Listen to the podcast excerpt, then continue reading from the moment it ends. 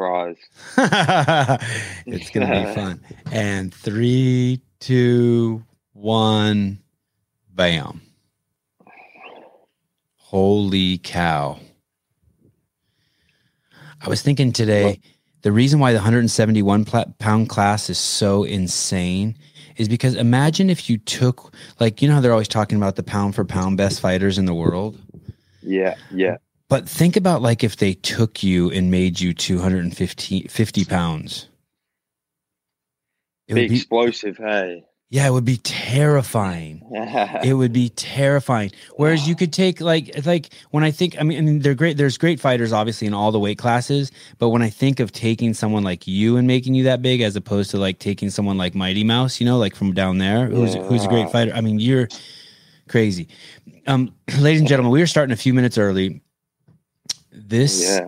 is Jack Della. Whew, don't mess this up, You Sebi. nervous? Don't mess this up. Maddalena. oh, that was beautiful. Thank you. Jack That Della. Maddalena. yeah, that's beautiful. Jack Della Maddalena. Do, do it do it for me one more time. Jack Della Maddalena. Jack Della But you had it- Maddalena. Maddalena. Yeah. Hey, where does no, which you, go ahead. you said that perfect. That Um, good. where does your last name start? Oh, with the Della? Um, the basically my granddad Uh-huh. was born in northern Italy, north of Italy, and he came to Australia at the age of eighteen. So it's a northern Italy Italian name. I mean, I mean, but do you have a middle name or is, De- is Della your middle name? Uh, my first name's actually it's not Jack. My first name's Giacomo. Oh, So my name, Maddalena, wow. but I don't look like Giacomo della Maddalena. and uh, But this is me. Yeah, and you're and it is you. I can't believe it. Um, this story you guys are about to hear is is for some people like me who are just um, fair weather MMA fans who are just kind of stuck in the UFC scene because we only have five hours a week to to dedicate to fighting. Um, Oh, that's uh, a lot of hours a week. I know it is, but but but with with five hours a week, you can still only be smart enough to watch Yes. the UFC. You know what I mean? yeah, yeah, of course, of course. um, you got to watch all the gossip shows, and then you got to watch the fights on Saturday, and then you got to watch like if you want to get into the contender series So or or the ult- you're deep in the MMA world, or the like Ultimate it. Fighter. the Well, I'm not UFC deep in the MMA world. That's what I mean. That's my problem. world. I'm just deep in the UFC world. I'm not even Oh, that deep. cool. Yeah, but I'm trying. Sounds deep. I thank you. I'm trying. Um, if, if if you like stories, this story about Jack Della Maddalena is a remarkable story, and now is the time to get on the bandwagon. I am not joking.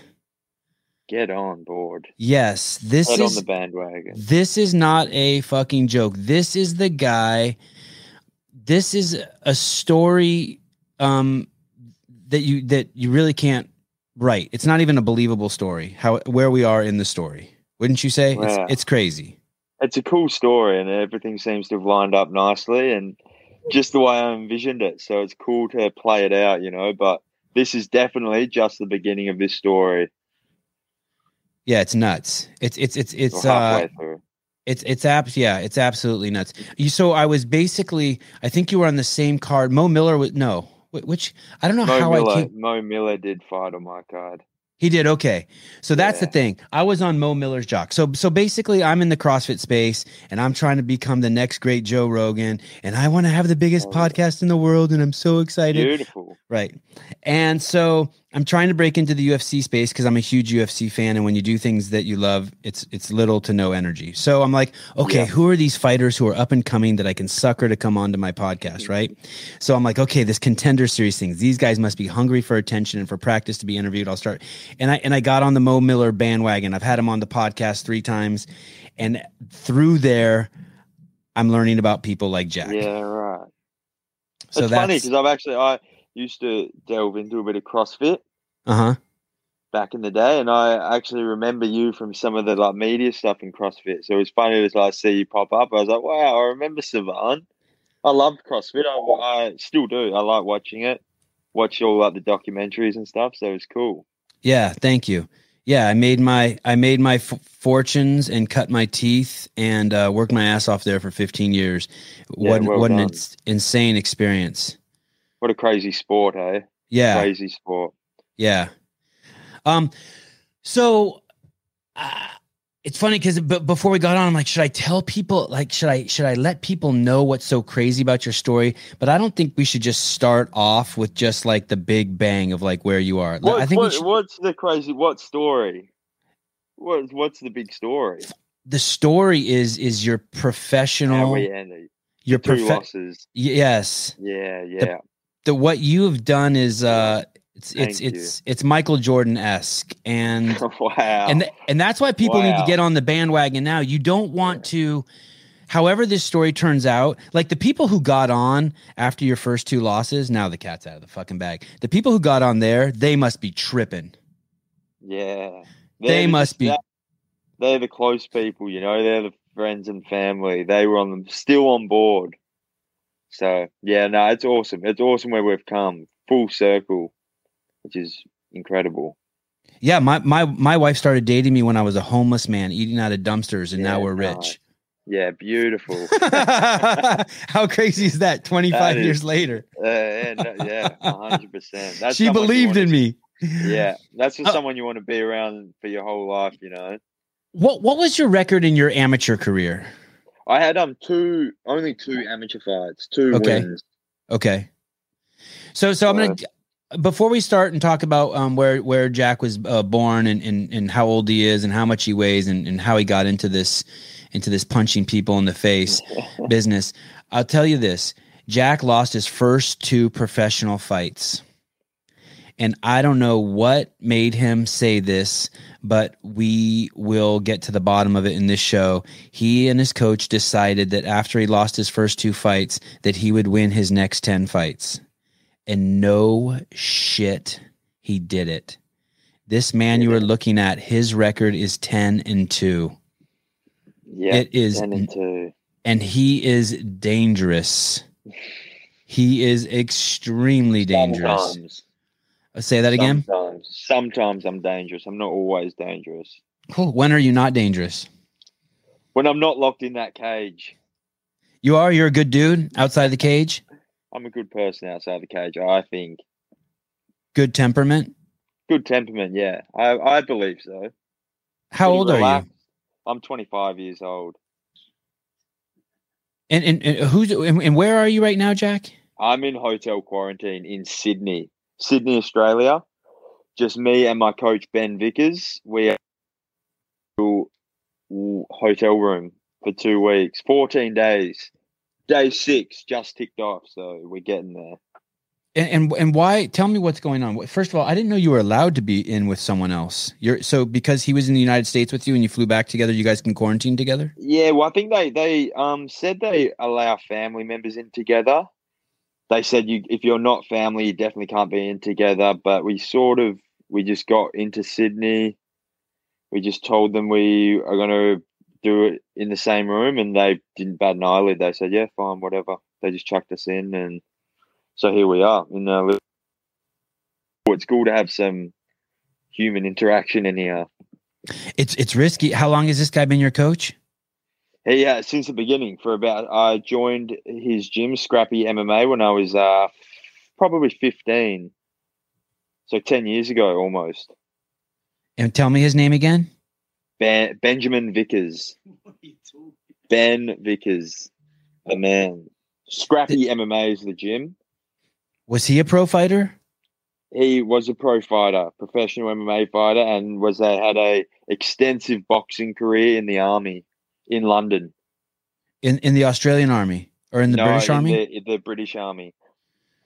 So he's so he's a Brit. He's not even a, a Australian like you. He's a Brit.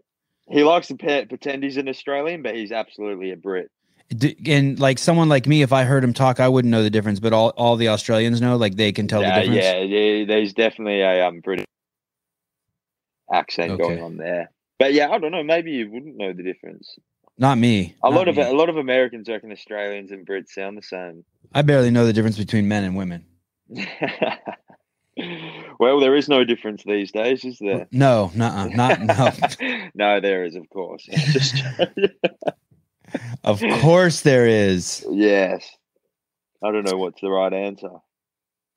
Let's go back to uh let's go back to your grandfather. So your your grandfather was full-blooded Italian. Full-blooded Italian, yeah. Came, came over on a boat And, to Australia. and and do you know why he came? I think just the the opportunity, you know. I think just he heard that.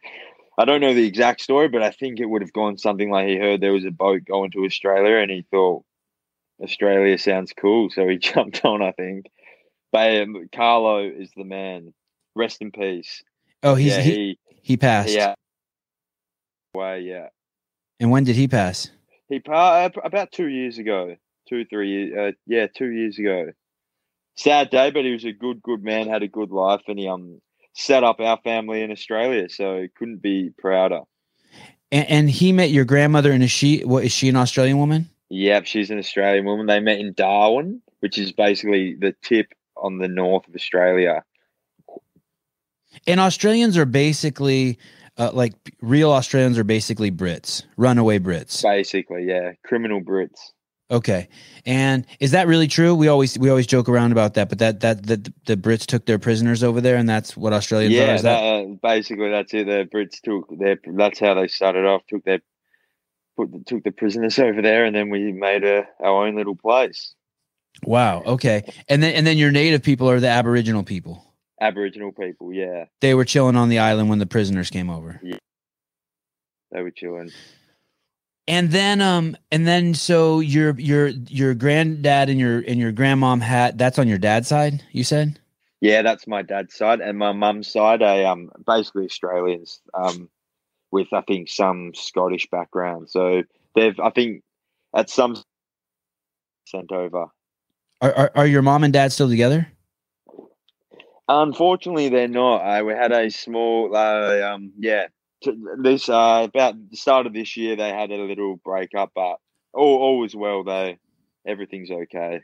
I'm glad I'm glad times change, you know. Yeah, it's great. Do you know it's it's kind of amazing how many people are breaking up during this insanity, isn't it?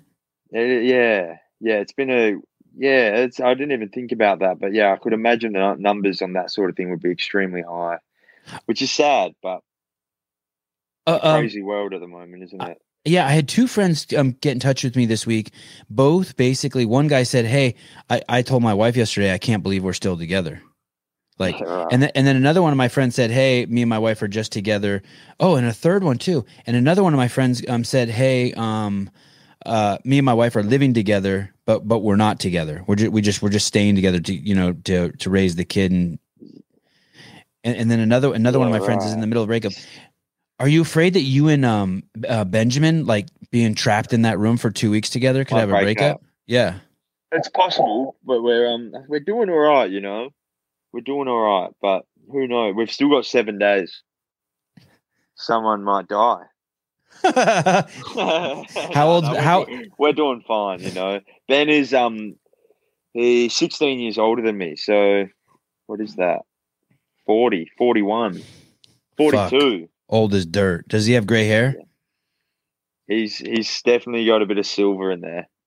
He's a good dude. He's a good dude. Okay, so- legend. So your parents, so your parents meet. When, do you do you know where your parents meet? Do you know that story? How your parents Um, met? I've definitely been told it before. I can't remember. You got you got punched in the face, and that story left. Too many times. Yeah, yeah.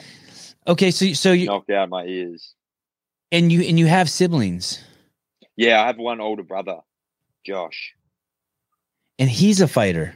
He's a fighter through and through. And uh, and what's his what's his discipline? Is he MMA also? Yeah, he's MMA. We sort of started same sort of time, doing a lot of boxing. Boxing. We did a lot of. We used to like watching wrestling, so we were always wrestling and fighting with each other. So yeah, we just joined a gym at the same sort of time. We were each other's main training partners for a long time. You know, practiced at home when we got home from training. Both big rugby players, or not big, but we were rugby union. Is that everyone? Is that every? Does everyone there play rugby? No, not necessarily. The main sports in Australia definitely uh, Australian rules football. AF. That's like the um you you would have seen that maybe the one where they it's AFL basically it's a big oval and they you can you kick it you run around there's big hits it's quite a it's an impressive game to watch super athletic guys hard That's it. game. I, I've never even heard of that. Believe it or not, I always just when I think of Australia, I think of rugby and cricket. Yeah, check out Australia when you just when you get off here. Have a look at Australian rules football Okay, highlights or something. It's Is it the same football that they use? game. Is it the same football they use in the United States? It's not exactly the same. Similar, similar looking ball. Do they wear pads? No pads. They wear short shorts and singlets. Oh, nice! wow, wow. and singlets. I mean, like cut off. I don't know if that's yeah, like cut off sleeves and short shorts. It's a very it's a it's a it's as Australian as a game as you'll see. And then the pretty much the people that don't play that probably play soccer. Are are the guys who make the most money the guys who play this Australian football? Yeah, it's, it's a big game in Australia. Like the games are massive, so the the guys in that make good money. Play, yeah, it's a tough, tough game. Uh, similar to uh, not obviously not the NFL, but in Australia, it's a very similar sort of thing. Do the guys go back and forth between the two, between rugby and this IFL? Nah, no, No. not really. Nah. I, if I, there's a, if anybody in most people in Australia play AFL and would sport, but for some reason, yeah, I got into rugby. AFL, Australian. That's the Australian Football League. So it's a Australian rules football is the game. So so you're you're in school, you're into this Australian football, you're into just basically the typical No, rugby. rugby. Sorry, sorry. You're Yeah, into ru- No, no, no. You're good. you're into rugby, and then somewhere you you and your brother start turn. And how, how many years older is he than you? Four, He's two years. two years. Oh shit, Just that's older. close. It's close, yeah. So we had a good competitive, like, growing upbringing. You know, always competing with each other. And when you said you watch wrestling, what do, what do you mean you watch wrestling? Like WWE Like shit? Or WWE. I was I was fully involved in WWE as a young man, invested in the game. so jumping off the couch, trying to pile drive each other, all that shit. Hundred percent. So yeah, suplexes onto the bed, jumping off shit onto the bed, the whole lot. And um and someone always cried. Uh, so yeah, not necessarily cry, but it, most of the time it ended up into a fist fight, which is daily. So a lot of fist fights growing up. So that because I had an older sister who was three years older than me, Yeah. and and uh, my parents my my parents were divorced, but my mom was always at work. My dad was always at work too. So my sister and I we'd come home from school, and it always started off, "Hey, you want to wrestle?" Oh yeah, let's wrestle. yeah. And then it was always me getting just the shit beat out of me and, and crying. Yeah. But I would war. I would Yeah. war. yeah. But yeah. and did you lose a lot? Yeah, that's similar to me. Yeah, I lost a lot, definitely. I don't. There's not much way. There's with your big brother, yeah. but there was. De- I think there was definitely times in there. He would probably say otherwise. That I reckon I may have got the edge. Were there rules? Did you punch each other in the face? You know, uh, there was sort of levels to the fight, but there was definitely fights where we were definitely punching each other in the face, but not all of them ended up full punching. Yeah. But there was definitely a few that ended up where they just crossed that level and it turned into fist fights. Yeah, we had we had, we didn't really punch each other. I mean, we would go at it. We didn't pull hair. We didn't punch each other in the face. Um, but uh, I, th- I think finally what ended it was I, I think like in the eighth grade I finally won. I think I did decide, hey, I'm tired of losing. I punched her in the face, and Yeah. uh, and, and, and- but but my record was like one in like seven hundred. Because as soon as I Yeah, won, yeah. fighting was over. It was done. yeah. It was like, all right, sure. you can't keep beating now. You can't beat up your sister. Um. Okay. So, so and then and then and then what and then when do you guys when does it turn into like something formal, like formal training of wrestling and uh and martial arts? I think I, at a young age, so I was fully involved in wrestling, and then some. I can't remember the exact time, but I saw like an MMA video, and at that, it was sort of at that point, I was a big like click realization in my head that hang on, WWE isn't wrestling. I had my suspicions early on that it wasn't real, but like didn't have like evidence to prove that it wasn't real, if that makes Right. sense. And then yeah, yeah. I, was saw that kid Emma- too. Yeah, I saw. I saw. And who cares? and was- yeah, It was No, like, hey, that's not real. Hey, what do you mean that's not real? I just saw that guy jump in the air and do a flip and land on that other guy. That's real Yeah. enough for me. that's real. Exactly. Yeah. But then I saw this one MMA video and I go, oh no, like maybe, maybe it isn't real. And then from that point, I still liked wrestling, but I was pretty much watching a lot more MMA and those wrestling matches that we were having sort of started to turning into more like MMA. MMA matches, just sort of mucking around. We obviously weren't trying to hurt each other, but just practicing different stuff. And, and, and would you guys literally like like you had no formal training, but you're like, okay, I watched this video and this is an arm bar, and so you would do arm, you would start arm barring each yeah, other. Yeah, pretty much. Like pretty much that was it. Like we were trying to figure out how they did it. We definitely weren't doing it right, but we sort of had the basic idea of like what how you needed to do it. So it was good. Then like yeah, basically just practicing in that regard, and then looked around for like a proper gym. Well, actually, we joined a boxing gym first because we couldn't find too many MMA gyms around. So we joined a boxing gym, just mucking around, learning how to throw some punches properly, doing that just to stay fit in the rugby season. How old were and you? And then when we found it, at that stage, I was probably about 14, 15. So about, yeah, probably spent two years in the gym, probably about 14, maybe a year doing some boxing stuff, and then found a MMA gym nearby, and then got the sign up, and then have been there ever since. So what do you do? You you just say to your your uh you say to your mom, you're 14 and your brother's 16, and you're like, hey mom, we want to just start doing some boxing. She's like, okay. And you look it up on the internet, and then she just drives you over there, and you start starts driving you over there Monday, Wednesday, Friday at 3 p.m. after school, and that's it.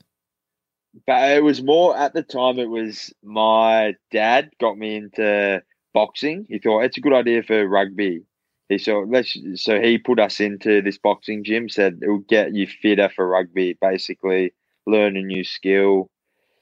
And then yeah, at that point we found the MMA gym, and I sort of we, as you said, like I spoke to mum and dad. I was like, I'm pretty keen to join this gym, and they knew they knew straight away. They said, Jim, you're going to want to do competitions in that sport, and they weren't into that. Obviously, they thought that was just crazy, but Yeah. obviously stuck at it, and they just said, "All right, go do it, see if you like it." And yeah, at that point, basically, I think I was about fifteen, so at that time, my brother got his license. So there was probably about six months there where what mum was dropping us every day, and then Josh got his license, and then we were just every single day we'd drive to the gym after school and practice how, how to fight. Were you disciplined already at that age? Um, not really. I definitely was a bit of a energetic in a way, like energetic. I didn't like school. I was okay at school. I was respectful to everyone, but I did just, I don't know. I was a bit bored at school. I like to do things that were a bit thrilling and which sometimes led to a bit of trouble, but it was, I was reasonably disciplined. I was disciplined enough to just to stay in the gym and work pretty hard. So, it, but uh, martial arts definitely, I think, definitely made me a calmer, better person. To be honest, From from 15 to 24, that's nine years, or 14 to let's say 14 to 24, 10 years. Did you have you ever taken any time off? Sig- like more than a week, no, two weeks? no. Uh, yeah, I have. I've done, I had a couple of holidays, you know, like, but I do. I normally do train when I'm away. So I haven't from activity apart from a couple of injuries here and there. I haven't really taken. a couple You of never, like, um, setbacks. So, so you so you never um got into like smoking weed and and and and, and tons of girls and like the, you, you never had that phase. You never were like just out drinking every single day or doing drugs or Sure. When I was about maybe 19, I definitely, I sort of started drinking, I reckon, at probably a younger age, like below the legal limit, as most kids probably do. Like, got of into course, having parties and stuff at 16. So, right? but I sort of just got it out my system kind of young, you know. By the time I was to go out and party legally, I was sort of it wasn't my thing. I was pretty invested in the sport of martial arts, and I'd rather just be fresh and feeling good for training. So, yeah, that uh, that it was never a big phase of my life. The whole party drinking thing. Was it was it was it had- like? Go ahead. With friends, but yeah, it's already got it out of my system at a young age. When I was 30, up and I'm 49 now. Up until I was 34, I was smoking cigarettes, and then I found CrossFit. Oh, and, yeah. and, and and and up until then, like you know, before then, you know, I would go to the gym, and it was basically you know just like lat pull down machine and bench press, and just you know some pull ups, and just hang out in there an hour and look at girls, and and then go out to my car and smoke a cigarette and eat a hamburger. You know what I mean? But then I got into CrossFit, and, and they just didn't work together. But it sounds like you had that experience earlier. You're like, ah, I could drink, Yeah. but no one wants to go to the gym hungover and get punched in the face. Yeah, exactly, exactly. It was funny when I was about um seventeen. I joined a CrossFit gym, and I probably spent two years there, just going every single morning. So I was, I love CrossFit. You know, I was almost, I almost got drawn into the cult, but I was pretty much like, I was, I love CrossFit. I still like CrossFit. I watch the CrossFit games and whatnot. So. CrossFit was a, to be honest, CrossFit had definitely helped me with my fitness and stuff, building my body to what it is now. So I actually pay a lot of respect to CrossFit. How is your engine? It's all right, you know. I was actually I was pretty good at CrossFit. I I actually joined a mission, came third in uh, with our gym, which was cool. But Yeah. yeah. it's definitely it's a different uh like CrossFit and MMA. They're different. Like the engine, obviously the energy type is different, but I feel like I've got a decent engine. Have you ever been But in a can- fight? Have you ever been in a fight in the ring and you got gassed and there's still more there's still more time in the fight? Yeah, my first fight, my first professional fight, I was pretty pretty gassed. I hit that third round and I was just I felt empty, you know, I was just done. I got the loss, got beaten up pretty nicely. That is is It's good. It was a go ahead. incredible learning curve, basically. It seems like the worst thing that could happen to you in all of sports to be in a ring in the middle of a fight and to run out of energy. Like, it, uh, but Yeah. but like normally you see it like with the big guys, right? Like you're te- like you see like Derrick Lewis fighting some guy, and they both ran out of gas, and you're like, oh shit. It's Yeah. like it's like That two is- trains coming at each other really slow. You don't know what's going to happen. Yeah, exactly. It looks so scary. It's a that it would is a scary place to be. Is be in the cage when you are empty. It's a that is definitely why I train so hard to not be in that position. It's a good, it's an easy motivator because you that is somewhere you don't want to be. And there's nowhere to hide. It's not like other sports where it you know like this Australian football or the NFL like you can hide a little bit. There's some way if you need to in other sports, but And there's Yeah, 10 other guys or 12 other guys or there's just other shit going on. yeah, there's a way out. But in MMA, it's sort of there's not much you can do. You've just got to if you get tired, you just have to take take the beating that awaits you. And so that just happens to you once and never again. You're like fuck like that really left a that left a mark on you. Yeah, definitely. It definitely just gave me that. I realized how hard, how much harder I needed to push in training to like exceed that point of exertion. So it was easy motivation just to point and yeah, knowing that it had to work that gas tank. How old So were you when you had your first about the loss. How old were you when you had your first fight? Uh, my first for the professional fight. Yeah. Uh, the yeah professional fight. I think I was eighteen or nineteen. Crazy. It's towards it. Is that the guy that you um is that the guy that you ended up avenging when you were I think you were 7 and 2 and you fought him again. Is that Yeah, he no, he was actually my my second, not my obviously not my fight that I just had. He was the fight before that. Okay. So It my so you were 8 and 2 and you met him again. Yeah, so it came full circle, which was nice.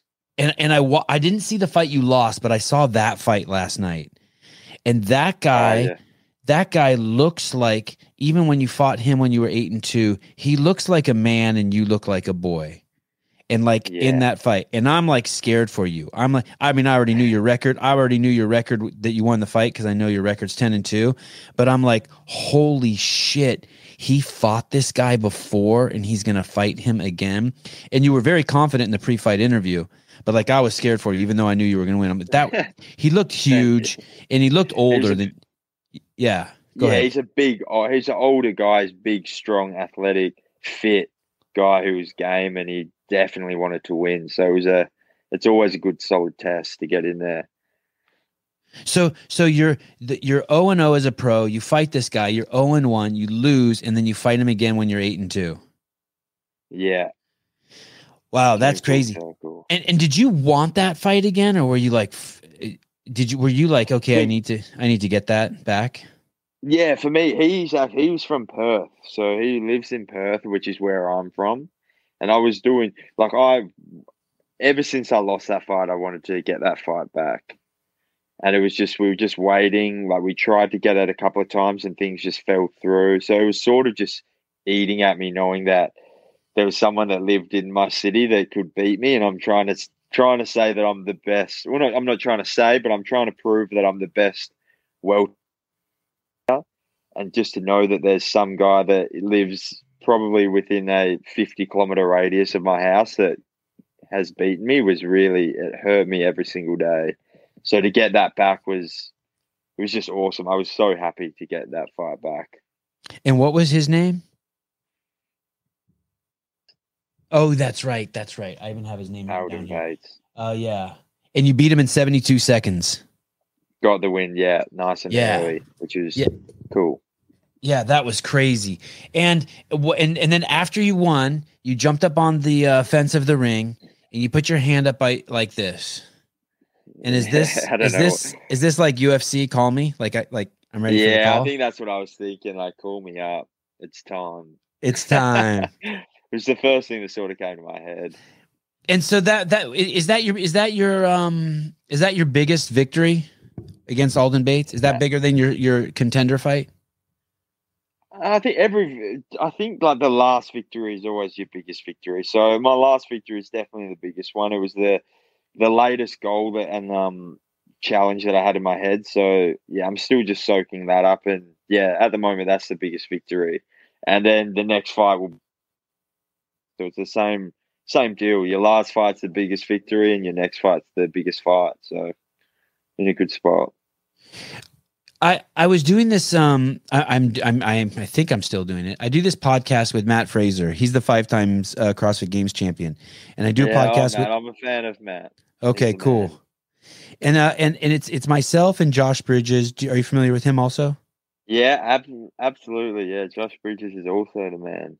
Okay, so we do this Legend. podcast, and and we've done 22 episodes, and through there, I've I've really um, I've gotten to hear Matt speak on a lot, and one of the stories he shared was that when he took second place at the CrossFit Games, he was like, basically, he hated it, right? And then as a little bit of time went on, I don't know how much time, his second place medal, instead of being his most hated medal, it became his favorite medal because it reminded him that he never wanted to be That's incredible. Hey, that's a pretty cool story, and it just shows the sort of guy he is, doesn't it? That's a. It So- makes a lot of sense. Hey, S- for sure. So if in your first light, if you, if in your first light, if in your first fight you got winded, and that's the lesson there. What was what happened in the second fight? um, no, definitely, definitely not no excuses. I think that first fight, he Alden was definitely the better fighter. So I just took uh, small things away from it. Definitely work on the gas tank. He was definitely the better fighter at the time. The next fight, I don't even know. The same, I think Dar- Darcy Vendy is who I lost to, and he, yeah, uh, same thing. He was just the better fighter, more experienced, and I learned learned some things from that. Just, I don't my head. I don't think my head was in the game. I didn't have that. Probably didn't have that like killer instinct in me at that stage. So I think that's probably why I lost that next fight. Um, and, And, and of what course, that Darcy, he's the better fighter on the day, no question. Um what weight class were you fighting then? My fir- oh the my initial fight was meant to be at 170, which is 77 kilos. so that's the welterweight. But Alden couldn't make the weight early on in the fight camp, so we changed it to 80 kilos, which is about 180. And then my next second fight was 185, Oh, which is also yeah, it's just not the weight class I was at. I like in that fight, I was definitely bloated. I was a bit chunky, you would say. I wasn't in fighting fit, so it's just probably not the right weight class for me, to be honest. is it is it is it um is it rare that a guy would start his career at 171 and 12 fights in still be at 171? Rare might not be the right word, but it seems like most guys at 18 years old, like 171 seems big for an 18 year old fighter, right? Like they you would picture them starting at 155 and then somewhere they just can't make the weight anymore and they go up to 171 or or, or you know Yeah, yeah. No, I'm not. I'm not sure. I've sort of. I was a small. I think when I first had my fight at 170, I was definitely a small welterweight. I wasn't like fully grown. I was still growing as like a man. I feel like I'm still growing now. And then that second fight being at 185, yeah, it didn't really make sense. I was definitely not that, but I signed up for it, so there's no excuse there. But I think 170 is it's a pretty easy weight for me to make. It's a, I think that's probably where I'll be for this foreseeable future. You were pretty shredded. Maybe one day. Yeah, yeah, I'm pretty. I get pretty lean at 170. I try and get as lean as possible, so I don't have to um do any crazy weight cut at the EE before the weigh-in or anything. So I just get sh- as lean as possible, and then just cruise, uh, cruise through the weigh-in. Um how uh how tall are you? Um, about five eleven, just sort of shy of six foot. I'd love to say I'm six foot, but it'd be a lie. So so so 5'11, 170 pounds. And then and what's the heaviest you get? Heaviest nowadays, I probably get to shy of 90 ki- maybe 88 kilos would be heavy for me, which is 190 maybe 190 and 195. And is that you being Probably. sloppy, or is that do you try to actually get big sometimes just to just to feel what it's like and then cut So down? that's just sort of having zero like just eating whatever I want, still training, but just eating, feeling my body fully, and probably probably being a bit of a pig with the amount I eat. As soon as I cut out being a pig with how much I eat, I tend to drop quite a bit. Of, is just that extra push. What about your upbringing? Um, did your parents? What did you What did you learn from them, or ins- what did they instill in you that made it so that you have this discipline? That you're able to do this? That you're ten years in, and that you just keep getting better. I think my mum definitely just instilled in me that you could do whatever you want to do. She really, I think that is something that mum really drilled into me. She didn't want me to follow any rules as such of what I had to do with my life. I had basically a clean sheet of paper and I could do whatever I want. Was just basically a really hard worker. He left. He leaves the house for work. He he started his own business at a young age and he basically to to this day he leaves the house every morning at three thirty. Goes so he runs every morning and then gets to work and doesn't get home until.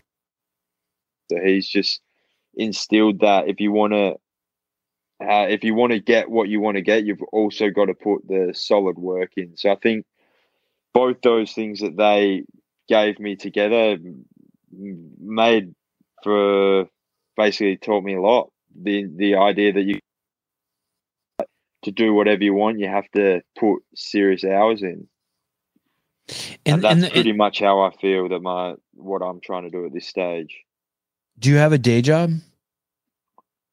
I did, I was working with the old man uh, up until the start of this year, and then sort of just I saved a bit of money, working hard, training, and then just realized that if I want to give this thing a crack, I've got to get not just the training right, I've got to get the other side of things right, like the recovery, the sleep, good nutrition.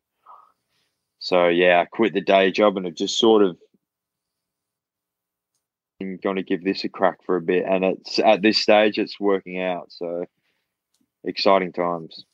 How about things like um, uh, you're 22 years old, and you mentioned your and your grandfather passed away. How about things like that? Are those things a distraction? Are they a motivation? How how, how do you how do you Yeah, process that was my phone. Apologies. what happened? No, my phone was just dinging. I don't know if that's Oh. annoying. It's your girlfriend. No, no, no, no. This is my show. You can you can ding away. You can ding away. Um, it is, you're not married, right? That's your girlfriend, Uh, nah, uh, fiance. fiance. Like to be married, but not married yet. Okay, so those things. So you have a grandfather passing away. Your mom and dad have a relationship that you, that you hear about. You have your own relationship. It seems like the all the. How do you um? Do you have to be really selfish and kind of keep those things at bay? Like like how like No, how th- does I how does someone be a fiance to to a professional athlete? It seems My, I'm yeah, I'm super lucky with my fiance Michelle. So she is extremely supportive, and she fully believes in me that I will get to where I want to go and reach my goals. So she is awesome, and she she doesn't mind fighting. She does. She's not too. She's obviously gets nervous, but she uh, she appreciates a good. She appreciates fighting for what it is. So I'm lucky in that regard, and she's hundred percent on the on board the train to get to the top. So I'm happy with that. How about Well- this though? You're twenty. You're you're 24 years old, and and I remember what it's like to be 24, kinda. And um, your your girlfriend's PMSing, and she thinks she overheard another girl calling you, and we didn't have DMs when I was 24, and she's she had a dream that some girl's talking to you in your DMs, and like, like you can't be dealing with that shit, right? Because you have to be like focused on your training and and and, Yeah. and and, and it's like you don't want to be an asshole. You're in a relationship with someone, right? You you don't want to be like, "Hey, shut the fuck up, you're crazy." But but like how do you I just don't know how you do that. Like when I was talking to Mo Miller, like he's got nothing in his life, right? And I'm like, "Okay." Yeah. and Like how do you like you can't even um I mean, as guys, I feel like we're mostly accused of our women of not being sensitive or being there to address their needs. And, and it's Yeah. probably true, right? But like you have like a, your train is going from point A to point B, and I'm guessing that you can't. She. Like- How do you do it? She or you don't know I- how you I don't know how she does it. I, I, I don't know how I do. I'm, I think I've just honestly, I reckon I've hit the jackpot. She is not that type of person. Fully trusts that I am like a good person. You know, she knows that I am just super lucky. She does. She's not a jealous person at all. She's never going to question what I'm doing, she is 100 percent supportive of me. And we've got we have a pretty special uh, we didn't have a special relationship, I definitely wouldn't have. I like asked her to marry me, so I'm lucky in that regard. It's a great I, point. I chucked on it. I chucked a ring on it pretty quick because I feel like I've got a um like a I'm a lucky man. Um, So that is no issue. L- Sort of thing is no problem in my life, which is good. Okay, I'm not going to give up. Let me give you some other things. These are like real world Yeah, things that other 24 year olds uh-huh. deal with. You ready for this? her her sister's getting married and she wants you to go to the wedding but it's a week before a big fight she understands you can't go She 100 percent under. awesome Sorry, I can't be there. So that's what I'm dealing with. So I'm a lucky man. yeah because if you want to be on the winner train and i've talked about this with a lot of winners y- your birthday doesn't matter Yeah, He, like- 100%. I have my birthday. like I like no one's birthday matters if you're a ufc Yeah. fighter like you just or, or get the fuck out of the off the cart right say that again sorry jack go ahead My bir- I had my birthday basically three days before my fight, and yeah, it wasn't much of a birthday. It was just another day. So yeah, yeah, spot on there. Like birthdays don't matter these days. Um, even gotta- even even when I was working at CrossFit and I was an executive there, it was a it was an it was a um I work 365 days a year, 24 hours a day. And if my kid's birthday fell on an important day of a meeting, I moved my kid's birthday. I would have my kid's birthday on another day because I just knew Yeah. like, hey, my work is more important because it's actually what's going to put food on the table. And like the birthday is just a day, and like he doesn't know he's two years old, and like whatever. But Yeah, yeah, no, I- I, can appreciate that. You know, like it is just a day, isn't it? You can celebrate a couple of days later. You can celebrate a month later. It's just, just another day. So, and the only person it should really matter to is the woman who had to squat you out. Like fuck my birthday for me. It's t- that's I should be celebrating my mom. She's the one who had to birth me, right? Yeah, that's very like, true. Like call her up and be like, "Thank you, mom." Yeah, we didn't have to do much, did we? On that the day we were born, we just showed e- up. Easy day. Come out and get on that tit and start eating. what is um how are how are your parents um dealing with the fact that you're in a career that uh with with a lot of violence a lot of hurt, the hurt yeah they they obviously uh, it's a nerve wracking thing i would imagine for a parent to watch their son go out and have to like throw bones at somebody else and get hit in the process but they are they're super supportive that you know they know the amount of work i put into it so they are they are into it 100% and your brother? Which, mate, obviously yeah obviously he's a, a good fighter mad fight fan so he is fully supportive. So it's a this yeah it's a shame that we couldn't josh couldn't come out this time for this fight but he will definitely be uh, he will definitely be coming out with all the fights to come. Do you know when your next fight is We've got solid indication. I can't say anything yet, but we have got. I think we've got some solid indication of when and who. So it's exciting times. Um, can you give me any roughly a, a time, like a month? Are you even allowed to talk be, about that? yeah, it's gonna. Yeah, basically, it'll be next year, start of next year. Is that is that? Are you good with that, or is that too far away? I'm happy with that. It seems to work out well. So we'll get home soon. Enjoy get into the Perth sun. It's fine for me. I'm happy. I'm happy as long as I can next year I can get two, three fights in. I'll be a happy man. Uh, Three so- fights would be awesome. So listen, guys, listen, listen, people, listen. It's Jack Della Maddalena. I'm gonna spell it for you. Jack, you know Jack, and then it's a new word D E L L A, new word M A D D A L E N A. Put that in your Google alerts. You seriously want to jump on this bandwagon. You want to look him up on Instagram. I'm not saying this. I haven't said this about any of the six or seven other UFC fighters I've had on, although I've loved them all. Um, this you, you really want to watch this thing unfold. You really this is Thank going you, to be, Sevan. That's awesome. dude, Jack.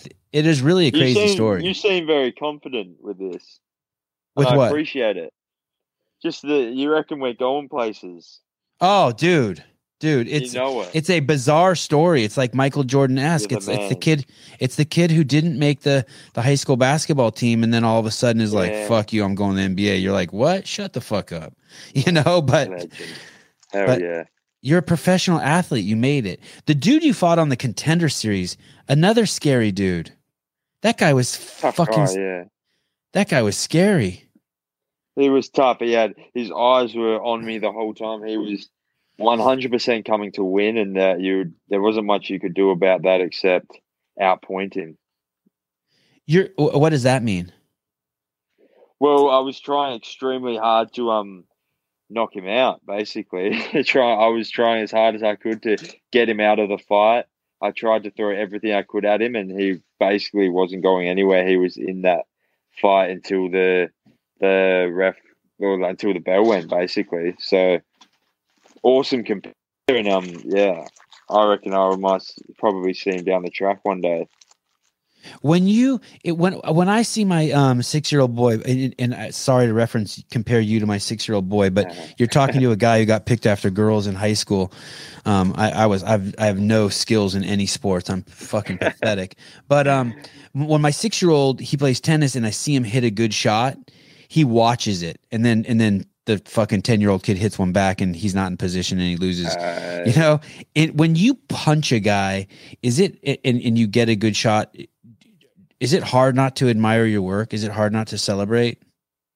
Mm, I know it was definitely when I started out. It was hard not to, but it's a skill that you have to you have to land your shot, and then your mind has to switch from that shot to defense mode or your next shot. So you've got to be like you've got to literally be three moves in front. You're not thinking land this punch, see what happens. You have to think Uh, basically, defend, land the shot, defend, get out, that sort of thing. So you're thinking three moves in front. So by the time the, com- the that combination has happened, your shot was a couple of moves ago, so you can't really look at it for too long, if that makes sense. Yes, yes, yes, yes. I, I, I, I mean, I can, I can intellectualize it, and and let's say you are thinking three, three moves ahead.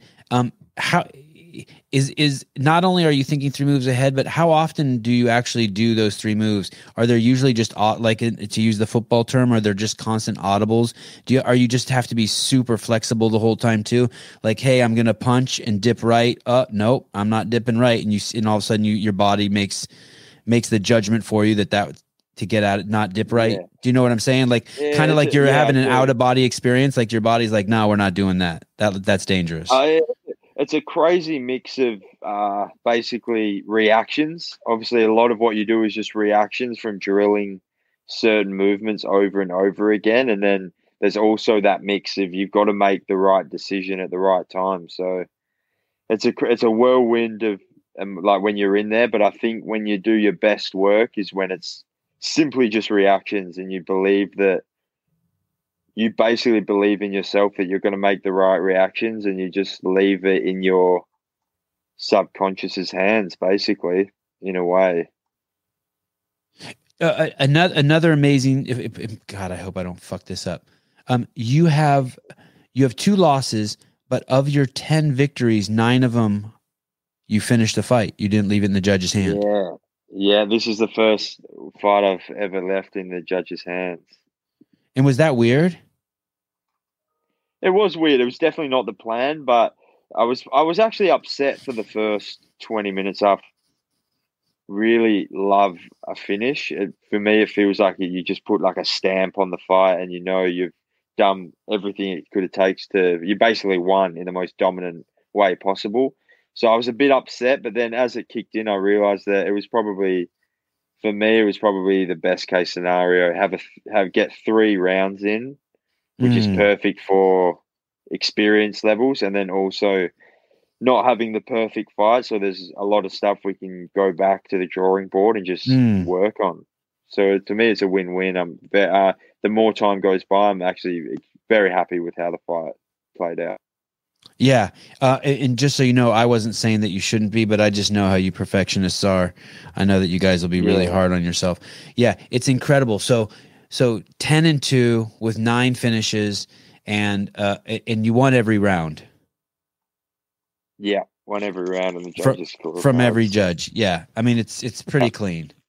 Um how, how is your, how is your as the more I watch it back, I think it was definitely clean. I won every round.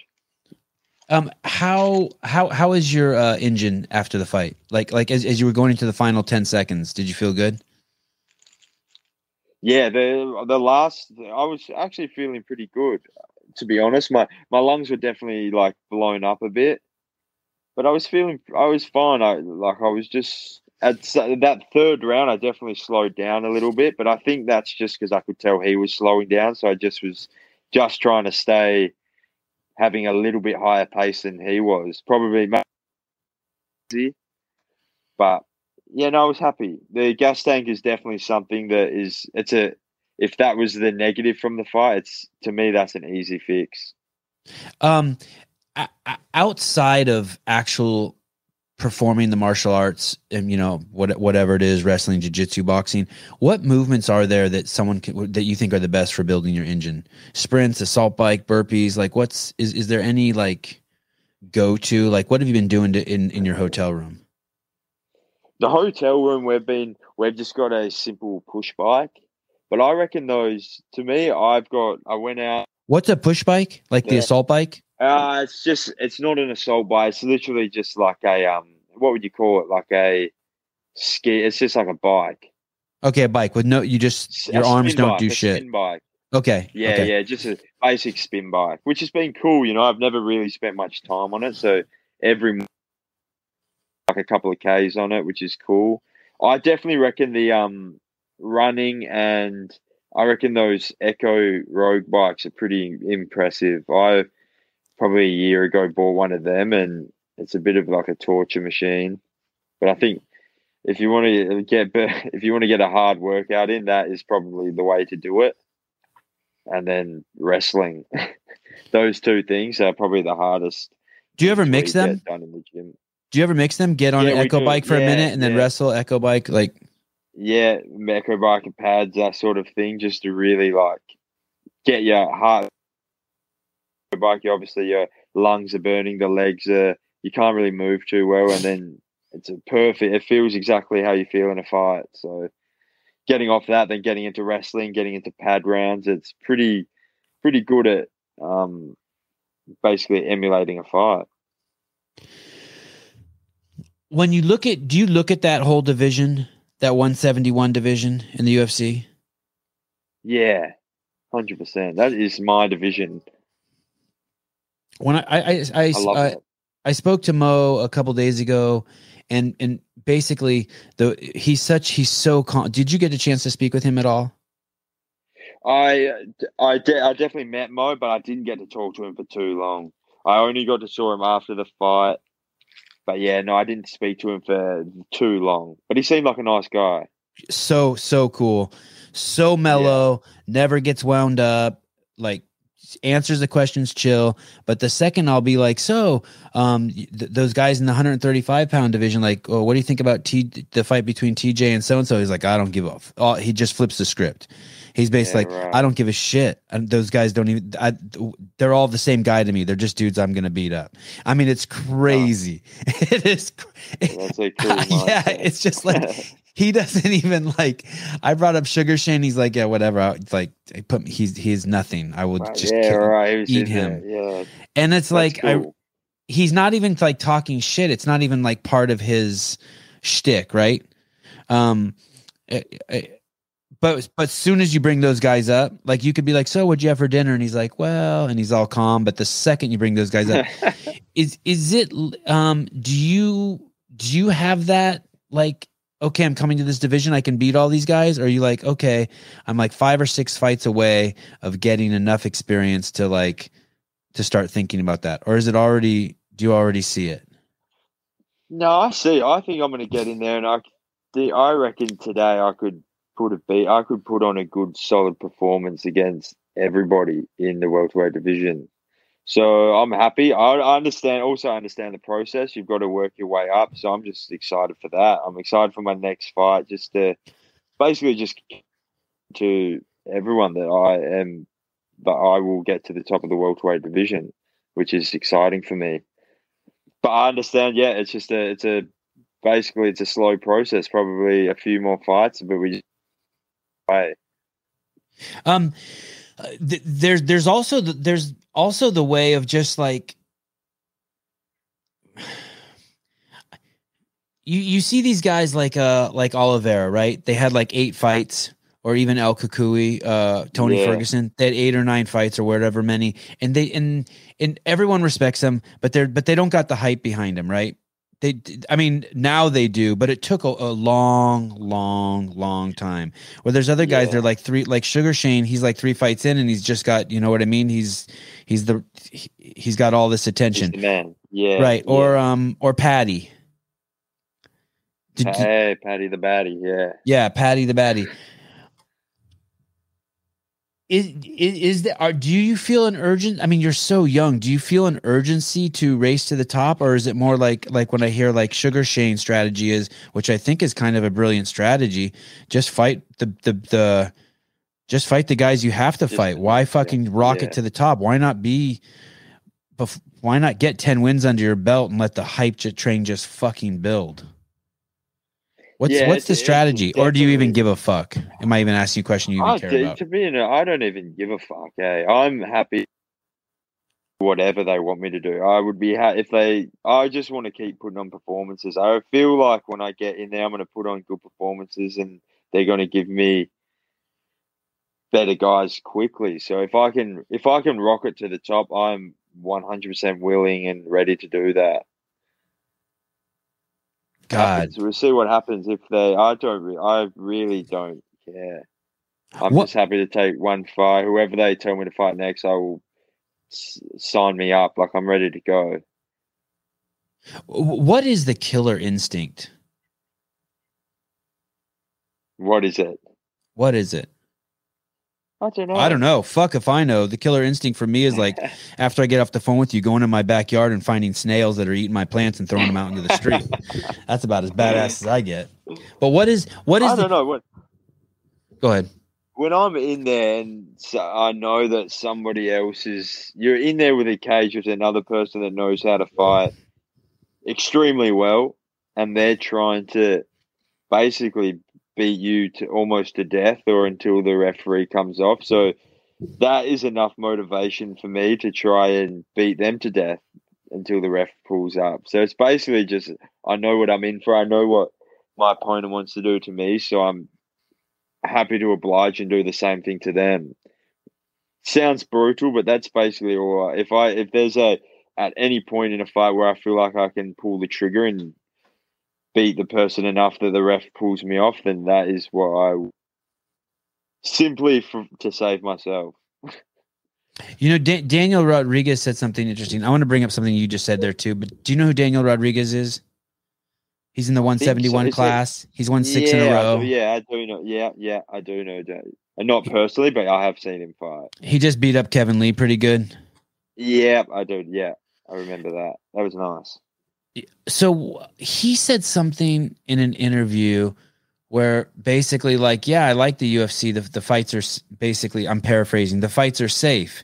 And the interviewer's like what do you mean? He goes well i'm used to fighting in the street i was used to fighting in the streets where like win or lose even if you win a fight you got to worry about someone like coming up behind you and stabbing you.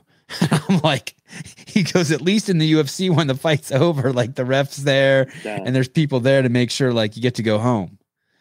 Um yeah, and I was like, wow, that's some that, that that's some killer instinct shit. But the way you describe the killer, th- so these are the two data points now I have about the way you describe the killer instinct. You mentioned maybe in your second fight you didn't have it.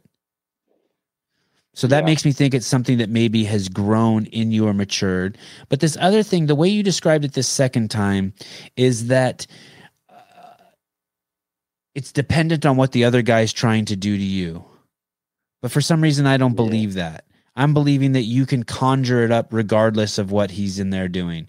I'm guessing you don't need. Do you like? You, do you need to see it in him before you before you activate on it? yeah, that's that's true. To be honest, I probably don't. If he, if I could sense that my wanted like a way out of the fight, I would definitely probably still try and beat him to death. So Right. it, it makes sense, you know. Like I, I don't actually need that. It's just for me. It's just a way of getting in, getting out as safely as possible, and that normally means trying to get the finish. Ah. Ah. So yeah, you're right. Maybe it's, it's not necessarily that I don't need someone else to be trying to hurt me. It's just my way of getting in and getting out. Uh, and and is that is that new is that um is that something you've cultivated is that something that's grown do you nurture that the killer instinct like what, what I'm not sure. I think I've, from a young age, I've always had a bit of an aggressive streak inside. Mean, when I played rugby, I was always I didn't just want to win. I was always trying to tackle someone extremely hard and try and be a dominant player in the game and try and win with dominance. But maybe it's something that was just in me from a young age. From, but I'm not sure. Not sure if it's. It definitely must have grown through this sport. I think there's this sport definitely grows your killer instinct, but I think it was definitely a little flame in there from a young age. do they all seem human to you like like someone like colby covington who just like you see him just this this like like there there's no stopping him you see this beating that Kamaru puts on him and he's still like just like chattering away i mean do they or do they just all seem human to you or or, or some of them you're like Yeah. what the fuck is going on there is he like on is he on horse tranquilizers Yeah, like how the it. fuck I think that I think they are all as much as you see them on TV and with like the in the big fights, they are all just people. You know, they have they feel pain just like the next person, and they bleed just like the next person. I think that's why it's such a cool sport, and I feel like I'm just lucky because I know I'm a person, and I know the per- Kamaru Usman and Colby Covington. I know they're just people, and so it's an even playing field, and we get to go at it, which I can't wait for. I'm I'm most I, I don't know I I'm most impressed um outside of all of his antics and just and just whatever I'm just most impressed of, of all the fighters in in your division by Colby and maybe it's just maybe it's the CrossFitter in me I'm just impressed by his his go Yeah, no, I, I'm a big. To be honest, His I'm go is nuts. fan. He's yeah, he's an incredible fighter. His gas tank is beyond belief. The way he just goes. Yeah, I'm a fan. His his um style of fighting is pretty impressive to watch. and I don't think anyone's gifted a gas tank do you you have to earn that Um, shit right don't- yeah, I don't. I don't believe that at all. To be honest, yeah, I agree. I think you you have to earn that shit. Some people will definitely say, "Oh, he's gifted this," but but they those people don't know what that person has done behind the scenes. You know. what what what's the ultimate training partner do you do you have have you ever met the perfect training partner To me, for me, my brother, one hundred percent. Like I, my brother can go. We we have done many, many, many rounds before of trying to punch each other hard, and we've never injured each other. Like we've never knocked each other out or hurt the other one. So I think somehow we just know how to give each other just the improve every single day. So and it's your brother, so you he obviously wants to get the better of me. I want to get the better of him, but we as brothers we love each other and we don't want to hurt each other. So I think I'm blessed in that regard. I think I've got the the best training partner in my brother, and then of course all the other. tra- Josh is the perfect training partner for me. how much does he weigh He has fought. He's very similar to me. Very similar. A little bit taller, a little bit uh, uh, leaner, more of like a lean frame, tall. But he has fought at 185 and has fought at 170. So yeah, similar, perfect uh, size for me. Little bit taller, long, exceptional striker. and uh and i guess the other the other god I, I wish i could uh I, I can't even say the guy's name the other wild card in your class the real the, the real wild card and there's one in the 55s too the the the 175 71 guy who got covid and he goes back and forth between 171 and 185 i think he's only been punched twice and he's only been punched twice in three fights he's the Oh, russian the- guy The Russia, oh, uh, Kazmat. yes Kazmat Chimaev. yes wow i'm impressed jack wow jack Della Maddalena. Kazmat. Smash man. yeah guy. Yeah. No, he's cool. He's cool. He hasn't definitely hasn't been tested yet, but I reckon he seems like a strong, powerful, aggressive dude. yeah ve- Track one day. and uh and, and and pretty impressive that he can go between those two weight classes right Yeah, it's very impressive. And do- be dominant in both by the looks of it. So do you um do you have it or do you do jiu-jitsu do you have a jiu-jitsu dojo do you have a like a, a, a jiu-jitsu like like a belt like what belt are you in yeah, I'm a I'm a brown belt in Brazilian Jiu Jitsu. We have a um yeah, my gym. We've got a pretty awesome, awesome Jiu Jitsu program. Pablo Torrealba is the head coach, and he's a awesome black belt. and and how long have you been doing that I've been doing it's pretty much the day I got into um uh, the scrappy MMA. So yeah, 15, 16, I got my first gi and have been yeah, pretty much consistent, pretty much consistent doing jiu-jitsu ever since. and did you climb up the belts from white on up Yeah, white on up. and do, and did you do jiu-jitsu tournaments I've done a few. I have done a few. Had a car, yeah. Not a not a huge array of jiu-jitsu tournaments, but a few.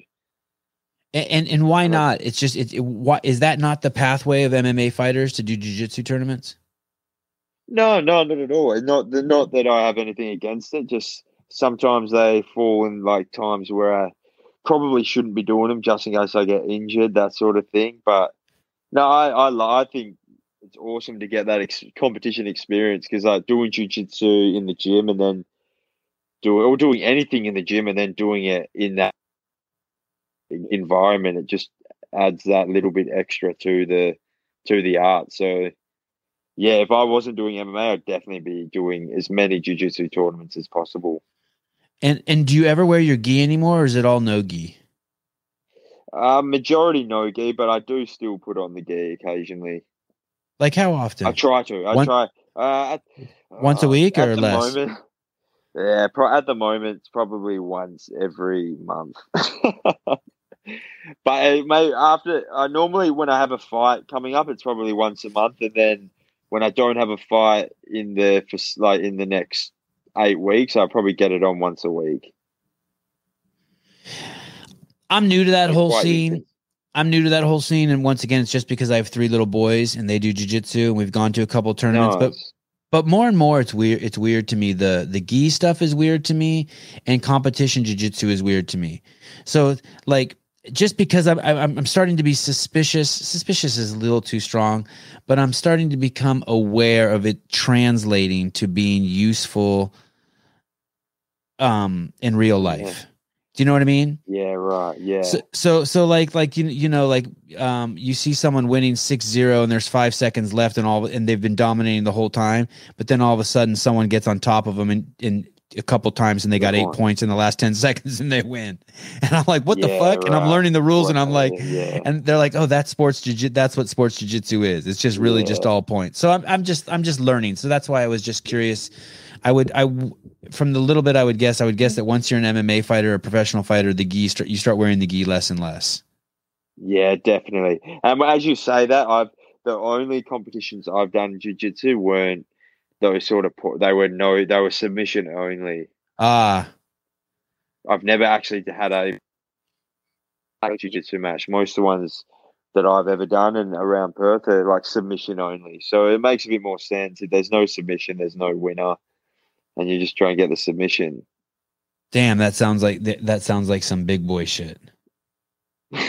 nah, it's yeah, it makes more sense. Like the whole, sc- I'm not, uh, I'm not very good with the understanding of the scoring of jujitsu, but I understand how to get submissions and try not to get submitted. So it makes a bit more sense. Um, when did you get a manager? After my, I got a manager after my just before my last, not this fight that I've just had, before the fight prior to that one, I had a manager. And who's Tim that? He's from Perth. His name's Tim Simpson. He's from Perth. He's at Paradigm Sports.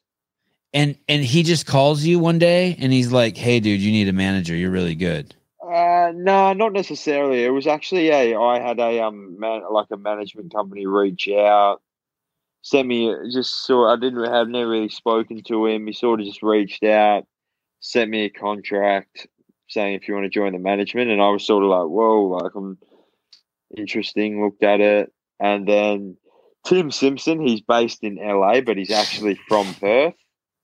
So he's from Perth. Had a couple of mutual connections, and he was he is in the MMA game in LA, and basically having mutual connections with him. He was the only person I knew in that space, so I just sort of got in touch with him, sent him the contract, said, "What did you think?" And he, uh, from that point, we built a relationship and scrapped the other contract, and we just kept talking, and then eventually made sense to get on board and him to help us out. And he's been, yeah, it's been a good move that I've made, I believe. Yeah, that uh, that would be scary to sign a contract. And if I was your coach Benjamin, I would be so fucking protective too. It would be like Yeah, uh, it, it, it- the Yeah. dynamics between fighters and management and coaches always is like it impresses me that how well it works. I, well, I guess I don't see if it's not working, but it's a it's about it's a balancing act, right? Because it is, you're you're yeah. the race car, Benjamin's the mechanic, and this other dude wants to take tell you which races to get in, and it's like yeah, yeah, yeah, absolutely. Yeah, no one, no one steps on anyone's toes. We're we're we're a good, solid team. We're similar. We're all from Perth. So I think it's been perfect at this stage where everyone gets along and we've got the same envisions. So yeah, we just got to keep all just keep doing our part, and hopefully we can get to where we need to go get to. if, let's say next year you were gonna fight. Am I keeping you too long? Not at all. No, I've got Oh, Sevan. six more days. I've got nothing but time. Okay, if you need a pee break, tell me. I, I'm I'm interviewing uh, Devonte Smith in um ten hours, Yeah, seven a.m. pick my me time. Whenever. Oh, Okay. yeah, nice.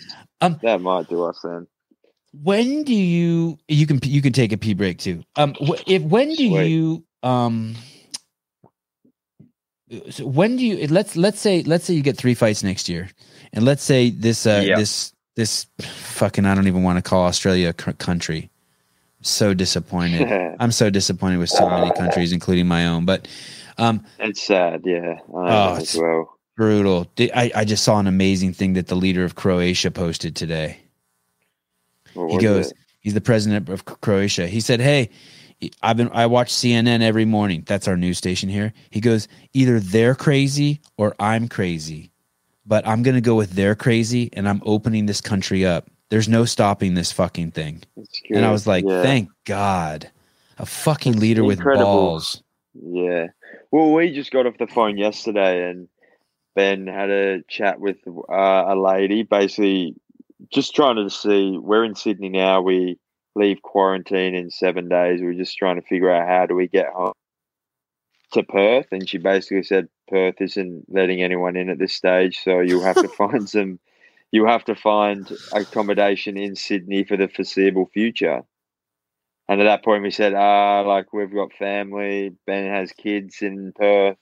We're Australian citizens. We're in Australia. We would like to go home. But it all got sorted out in the end. But to even think that that is a possibility is beyond my wildest beliefs. someone's gonna get hurt someone's gonna keep Yeah, someone from their kids and someone's gonna get hurt i like i'm not Yeah, talking about australia i'm just talking in the world like someone In Some- general, yeah. yeah, yeah, yeah. You're gonna put pressure on someone with kids and and Put okay. the pressure so on the wrong person. And yeah, yeah, yeah. and They're gonna do something so bad. when- Yeah. Um. So um. When let's say let's say uh 2022 rolls around and, and, and let's say you get a fight early in January and let's say for some reason you get three fights is let is, is Yep. that be something you're up to? Three fights in next year. Yeah. Yeah, that'd be all. I would love to get th- three fights next year would be perfect for me. Okay. And then so perfect. So then, do you if, if this if this shit show in Australia, which they're saying is going to be over December 11th, but it's not. You can't believe anything your politicians are telling you. Um, and here's another thing. I spoke to another Australian um two days ago. Uh, Kate Gordon. She's a uh, she's in the CrossFit space. She basically Yeah. told me. She said, and th- this is a very good point. She said that hey, when they oh, so in the United States, this shit's running rampant, right? Everyone has it. Like I had it last week. My Yeah. wife had it. My kids had it. Everyone's getting it. It's just fucking everywhere, right? Yeah. and, Yeah. and and and I'm not vaccinated, and I just I, I just don't eat. I just take care of myself. I just do CrossFit, and I don't eat. Yeah. Yeah. Cake and ice cream, right? Yeah. So so when they open Australia, this shit because you guys have done a great job of keeping it out of there. It's gonna run fucking rampant. And and what happened is, is Yeah. they've put so much hype behind it, it's gonna scare people. But so I digress. But what at what point are you like? Okay, I have three fights in the US. Fuck this shit. I'm not coming back and forth. I'm grabbing my girl and I'm fucking moving to fucking Tim Simpson's house in LA or I'm moving to Florida or like when fuck LA, don't go there by the way. I'm in California. Stay out of California. Um Yeah. Right. like there's got to be a point where you're like, "Hey, I'm not going to do quarantine 3 Yes. times next year." It's No a, way. It, it, it's absolutely nuts. I haven't. Tr- I've tried not to think about that sort of thing too much. It's. I- you must. You must. silly, I know. No, I it's okay. Start thinking about it, but I I love Perth. I love Australia. I don't want to leave, Right. and I'm hoping that so, so the people. Hopefully, we can just everyone can pull their heads in and just. I don't even know what the answer is, but I would just love to be able to travel, fight, and then come back and come back to my home. You know, and hopefully that is a possibility next year if these um, people in charge get their shit together. And I'm not understand it's not necessarily their fault, but Oh, it's their fault. yeah, I can't. Yeah, exactly. I can't expect you can't expect an Australian to be if they're going out and coming back just sitting in a hotel room the whole time. So who knows what's going to happen? But yeah, I just want to get three fights in, and if that means sitting in a hotel for six next year, so I can get my goal, it's something that I I'm gonna have to just take on the chin. But yeah, I don't I don't see myself moving anywhere.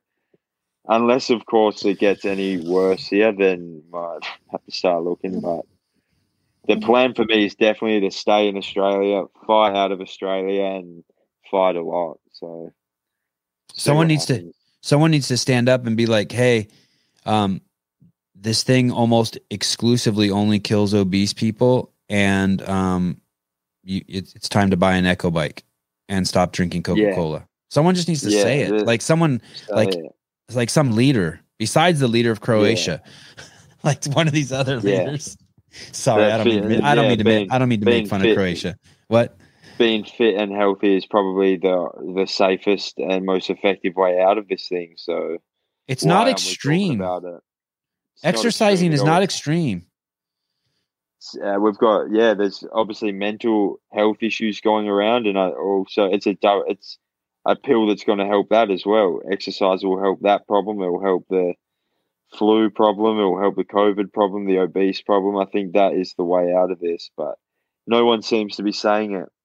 Can you how what how often do you actually just take a whole day off? How do you can you remember the last time you you didn't sweat during the for like you went a day without sweating? No, I love sweating. I'm a sweaty man. And I'm a happy sweater. So I, yeah, I sweat. I like to sweat every single day. me too. And, if I'm not if I'm not sweating from uh, exercise, I definitely try and get into the sauna and sweat the lazy way. So I love sweating. Yeah, it's it's nuts. I I don't know how people don't exercise every single day. I I I, I seriously would feel unfulfilled. Like if I don't if it's like eleven o'clock at night and I've been busy all day, I still will go out in the garage and make sure I sweat. Just do something. Yeah, no, I have a, a, a yeah. It's for me. It's definitely and obviously for you. It's basically it's medicine. It's the Mental health, yes. medicine- yeah, it's the purest medicine you can have is movement, exercise, that whole thing. So to me, it's uh, yeah, it's absolutely insane that that isn't spoken about more. It's an it's like an it's like an oil change, right? Like you're like, hey, I just I, I get to drink a gallon of water now because obviously there's a Yeah. gallon on the floor. Yeah, it may, it may, eh, if you exercise, it may. I feel like it makes food taste better. As it makes a beer go down nicer after exercise. Every it makes everything better. So why not more people are interested in it? Is it's unbelievable. What what are, are do you and Ben play any games in the hotel room? I mean, I mean, besides like snapping Wow. towels at each other when you guys are naked, like do you do any other games like No. chess or? We have it. Oh, I've got. We are have. We actually we've ordered a chessboard. The chessboard should be arriving soon. We I wish we ordered it earlier. But the only other game we've got is uh we've got a Nintendo Switch and we play golf. Oh, you hook it up to the TV. Yeah, we've got the um. To be honest, we've got the cheap version. It's just like a little one that sits in your hand. And you just But take it's, turns. it's, it's still fun. You just take turns. But definitely, if this is going to be the new norm, living in having little trips in hotels, I think we're going to have to buy a Switch, the proper one. Are there two beds in that room? Two beds, yeah, two very comfy beds, to be honest. So happy with that. And you have to pay for that stay in there? We we do you do have to pay for it, but we are lucky. The um the beautiful company, the UFC, is covering it. Oh shit! Wow. Incredible team. So, yeah, I'm a proud employee. Um, how did you get the blue check mark? That is Tim is a bit of a wizard. He has someone in Paradigm Sports is a wizard, and Tim said you should get a blue check mark, and within five minutes, I had a blue tick mark. So, wizards behind the scenes. Is do a lot of people know what's going on with Jack? Are a lot of people like, um, like freaking out? Like, like even more so than no. me? Like, no, like Tim's not freaking had- out. I've like, oh a- shit! I've had no, I've had a lot of um uh, people reach out and just say they're they're happy with me and they're proud of me being Australian. People around the world, but no, nothing. Not it's much the same over here. People just yeah, a lot of people obviously appreciate some uh, martial arts, and that's what I gave them. So I think there some people are happy with that. Fuck, dude, it's a it's a crazy um, it's a it's a it's a it's a crazy story, and and um, you said it's just the beginning, but but but I mean, I, I know you're being uh, pretty humble saying that. I mean, it's clearly it's nuts. It, it is really nuts. Thank do you, you. do you have you made any other predictions about what, what's going to happen in your next ten fights? No, we haven't yet. We made obviously made that solid goal after my second loss. We said I was zero and two, and Ben called. Ben wasn't actually there at the time. He had uh, basically couldn't make it to where the fight was, but he called me after and he said like, "Don't hang your head. Just stay at this. We will get ten and two. Our next goal will get ten wins." And he sort of just told me then and there we're going to get ten and two. We stuck at it. We got ten and two now, so. I guess it's How did he know? Was he drunk goal. when he called you? Was Ben drunk when he said that? I don't know. He could have been a little drunk at the time, but uh, he must have foreseen something. and nah, he's a sober man these days. He definitely wasn't drunk, but he obviously had he envisioned something, and he knew that I had more to give, and so we both agreed that we're going to get to that ten wins, two losses. Seems like a crazy. It's a crazy beat ten my other people that train martial arts, but we just stuck at it and I envisioned it the whole time. So we got to make a new one. How about your third fight? How did your third fight go? Your first My win. third third fight, I was fired up and I got in there and I got a first round knockout of the elbow. It's quite a wild elbow. Just just like an up elbow. I just threw it like that and bang, it landed. But yeah, I was very amped up for that fight, and it was that would a loss there would have really hit hit me hard. So that wasn't that. Is that so? There's this move that you did. I, so I watch a lot of UFC. I, sh- I think I watch a lot of UFC. I think I watch more than most people, but there's probably people who watch a lot more than me. There, in one of your fights, you just reminded me of that spinning elbow. Is that the one where you caught his leg? I had never That's seen that. Holy shit! Had you so? leg, Had yeah. you ever seen anyone do that before? Not necessarily. I've seen. I've have seen that as a move that has been done before. Anderson Silva landed that nice elbow on Tony Fryklund in Cage Rage back in the day, and then also Dan Henderson landed a elbow on Hector Lombard. But it's a it's a pretty dangerous shot. You can get a lot of power like throwing your elbow up like that. So it was something that I definitely practiced. I had it in the arsenal, and I felt at the time it was the perfect time to unleash it. So, so for people who are listening who don't know, and and I'm probably gonna fuck this up, but um, Jack will unfuck it if I fuck it up. Someone, Yeah. another guy, basically kicked him, and usually when you see that in MMA, when someone kicks someone and you catch their leg, you either run towards them and try to lift their leg up and flip them down, or you try to sweep their leg, or you try punching them just straight across, like with a one-two, just basically just a jab. Instead, Jack starts spinning. And, and drills the guy. I think, Right? I think what I did is I I caught his leg and I went to actually throw the punch, and it sort of glanced and missed him. So my hand went past his face, and then all I did was basically just come back, punch, but just with the elbow. Okay, so some WWE shit. It was some WWE stuff. Wow, it's funny. I saw my uh I saw actually I saw my kids fighting the other day. I'm like, "Hey, don't backhand each other." And he's like and my son's like, "You." And my son actually said, "You have to if you miss with the first one." I'm like, "Oh god." It makes Yeah. sense. They're onto something. Yeah, I got that in my I got that in my notes. Leg catch to spinning back. So it wasn't s- necessarily spinning back elbow. I saw it wrong. That was just me getting it wasn't. No, no, it wasn't necessarily a spin. It was more throwing the punch. The punch went across like that, and then the elbow came straight back in the same from the same position. And that was your third fight. Third fight. That was my first professional win, which was nice to get that one. Yeah, shit, get that, that, was goal just kicked off. Yeah. That was crazy. I also noticed there's something else you do in your fights. You do this thing where you, when you breathe, you're going like that. You open your mouth big. Have you noticed that? You A look like a bit. fish, like a fish out of water. Like you do this. you- that that's not conscious. Yeah, yeah, yeah, yeah. Exactly. That's no, not really. I just, I just know there's. A, it's obviously very important to stay on top of your breathing and not forget to breathe. So maybe it's something I just make sure I'm always breathing. I think breathing is something that probably the most important thing for like beginners is just to stay on in control of your breathing. Does Ben snore? Ben does not snore. Do you ben snore? Doesn't actually. Ben, do I snore? Um, no. Nah, no. We've been lucky. His nose.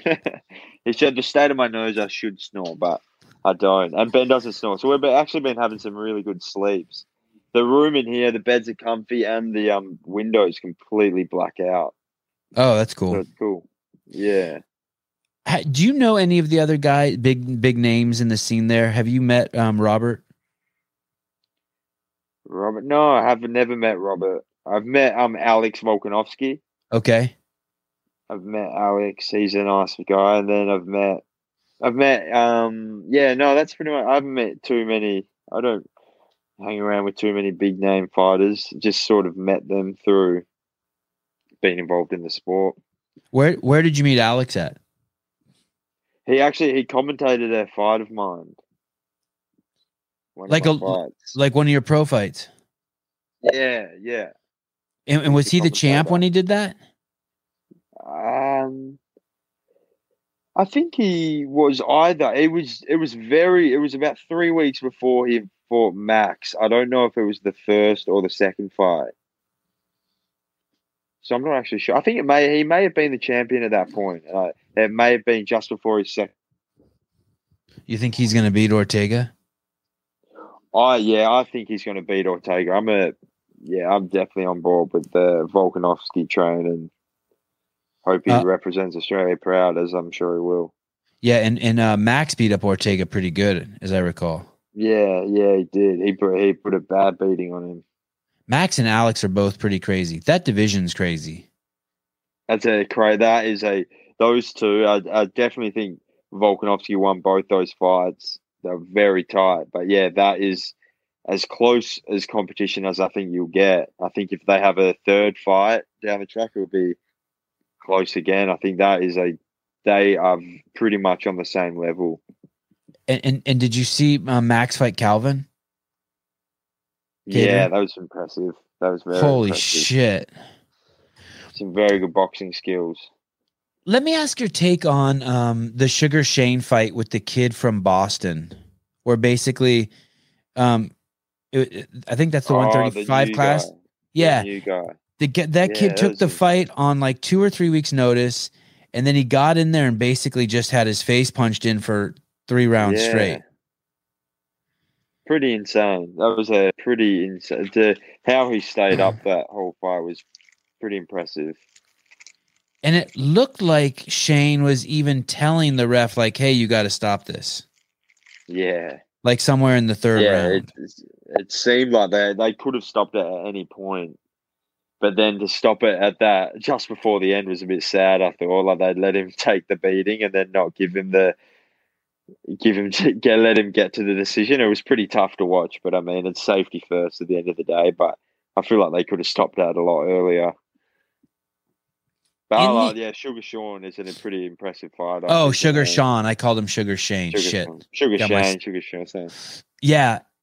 Um. He's a legend. Yeah, it- it's pretty crazy. It's going to be fun watching him uh, climb up the ranks. It's going to be interesting. Yeah. Super interesting. Mo's not convinced he's the real deal. Really? Yeah, that's what he said. but it'd be, yeah, be, he's definitely taking it. Yeah, as you said, like taking the smart way, just getting the fights in, and I think he's a. I reckon he's a pretty impressive fighter. I can. I think he's, he's impressive too. Mm, But the best guy he's fought, he lost to. yeah, definitely. So that that's. I mean, yeah, yeah. I, I know it was a foot injury, but he still lost to him. Who that was like? Still, yeah, de- it's a Marlon or- loss, yeah. Who was yeah, that? Marlon Vera. Yeah. yeah, Yeah, Chito. Ver- Yeah. yeah, yeah. He, yeah, I reckon he, yeah, yeah, he claims he didn't lose that, but that was a clear loss in my mind. yeah. So I mean, he He's seems still- to be great. still a vet. S- super exciting though. His style is just fan friendly to the max. A beautiful technician. Speaking of fan friendly, Dana did, did Dana had very nice words to say about you. Did you go back and listen to that? I assume you did. Yeah, we did have a listen, which was cool. Real cool. Yeah, and and do you actually when you're there at the contender series, do you actually get to talk to him or shake his hand, or is there any interaction? Well, there a little bit. I saw him. He, we had our rugby ball. We were just playing our rugby ball in the back, and he was so happened to be walking through the hallway, and we had a little chat. I popped him the rugby ball. Think he didn't. He didn't like the rugby ball that much, but He- he was happy to. I think he was stoked with the performance, and which was cool. And he gave, he did um he gave us a bottle of whiskey, one of his bottles of Howler Head. Not bad, made from bananas. I enjoyed a. I enjoyed some of that the other. hey, so um, does everyone get a, a bottle of that? I don't know. I've just said I. He gave me a bottle, but he probably gave all the winners a bottle. You know? No, let's just say he gave you one. Let's say he just Yeah, gave you one. sounds better. And to be honest, he didn't actually give it to me. One of his um. You took it out of his back gave it to pocket. So the stories it gets yeah it gets watered down a bit, but I left Las Vegas with a bottle of Dana White's whiskey, and that's all that matters. yes, that is all that matters. Uh, Jack, ten and two. Um, I really appreciate the uh, ninety-three minutes you've given me. Actually, ninety-six. This is Nah, probably this, this is the only show. I started three minutes early. I mean, uh, yeah, nice. I'm gonna. I I got you in my Google alerts. The second they announce uh, who you're fighting, I'm gonna start bugging you again. Um, You're the man. normally, uh, Josh does these with me. Um, these shows with me Josh when I yeah when I interview the fighters, he'll jump Oh, on with me. Yeah. yeah. Did you see the, Did you see his fight a couple days ago? No, So he's So a he- wrestler, isn't he? he well he had his first amateur uh, boxing match in Dubai. What Yeah. So he comes on these. he's completely missed that. yeah, I it's just loved to have. it's it's small not. time. You're big time. It's small time. You're big time. No, I would have. If I had have known, I would have one hundred percent watched that. So he had his first fight. Um, he fought a guy who was 20 pounds bigger than him and three inches taller. It was just an amateur fight. It was Jacob Heppner. Do you know who that is? He's a CrossFitter also. Yep, I do. Yeah, uh, definitely. Yeah. And and they actually they did. I think they did. In my opinion, they did boxing. Uh, they did it. It, it looked like boxing. It didn't look like two girls like flailing at each other. They trained both trained really really hard. Uh, Jacob had a good jab going. Uh, Josh's footwork looked fucking great. His head movement looked great. Um, they fought on that. Do, do you know who Thor is? The guy from Game of Thrones. Yeah, yeah. Oh, he thought the big guy. Yeah, so he fought and he was the main event and Josh and Jacob were the under were uh the co-main event. Yeah. that's really cool. I'm gonna Yeah. come. A little $10 pay-per-view. I think it's probably free now. You can Yeah. probably just watch it on YouTube. Sweet. So the next time that's we uh the next time we get together, hopefully Josh will be on here, but he just got back from Dubai yesterday and I said, "Hey dude, you got to meet this guy Jack." He's like, "Dude, I need rest." Yeah, rest the poor fella. no, fuck him. He should have been on here meeting Jack. oh yeah, next time. No, it's been a pleasure to meet you though, Sevan. You're the man. Thank you. Bam. And we're no longer live.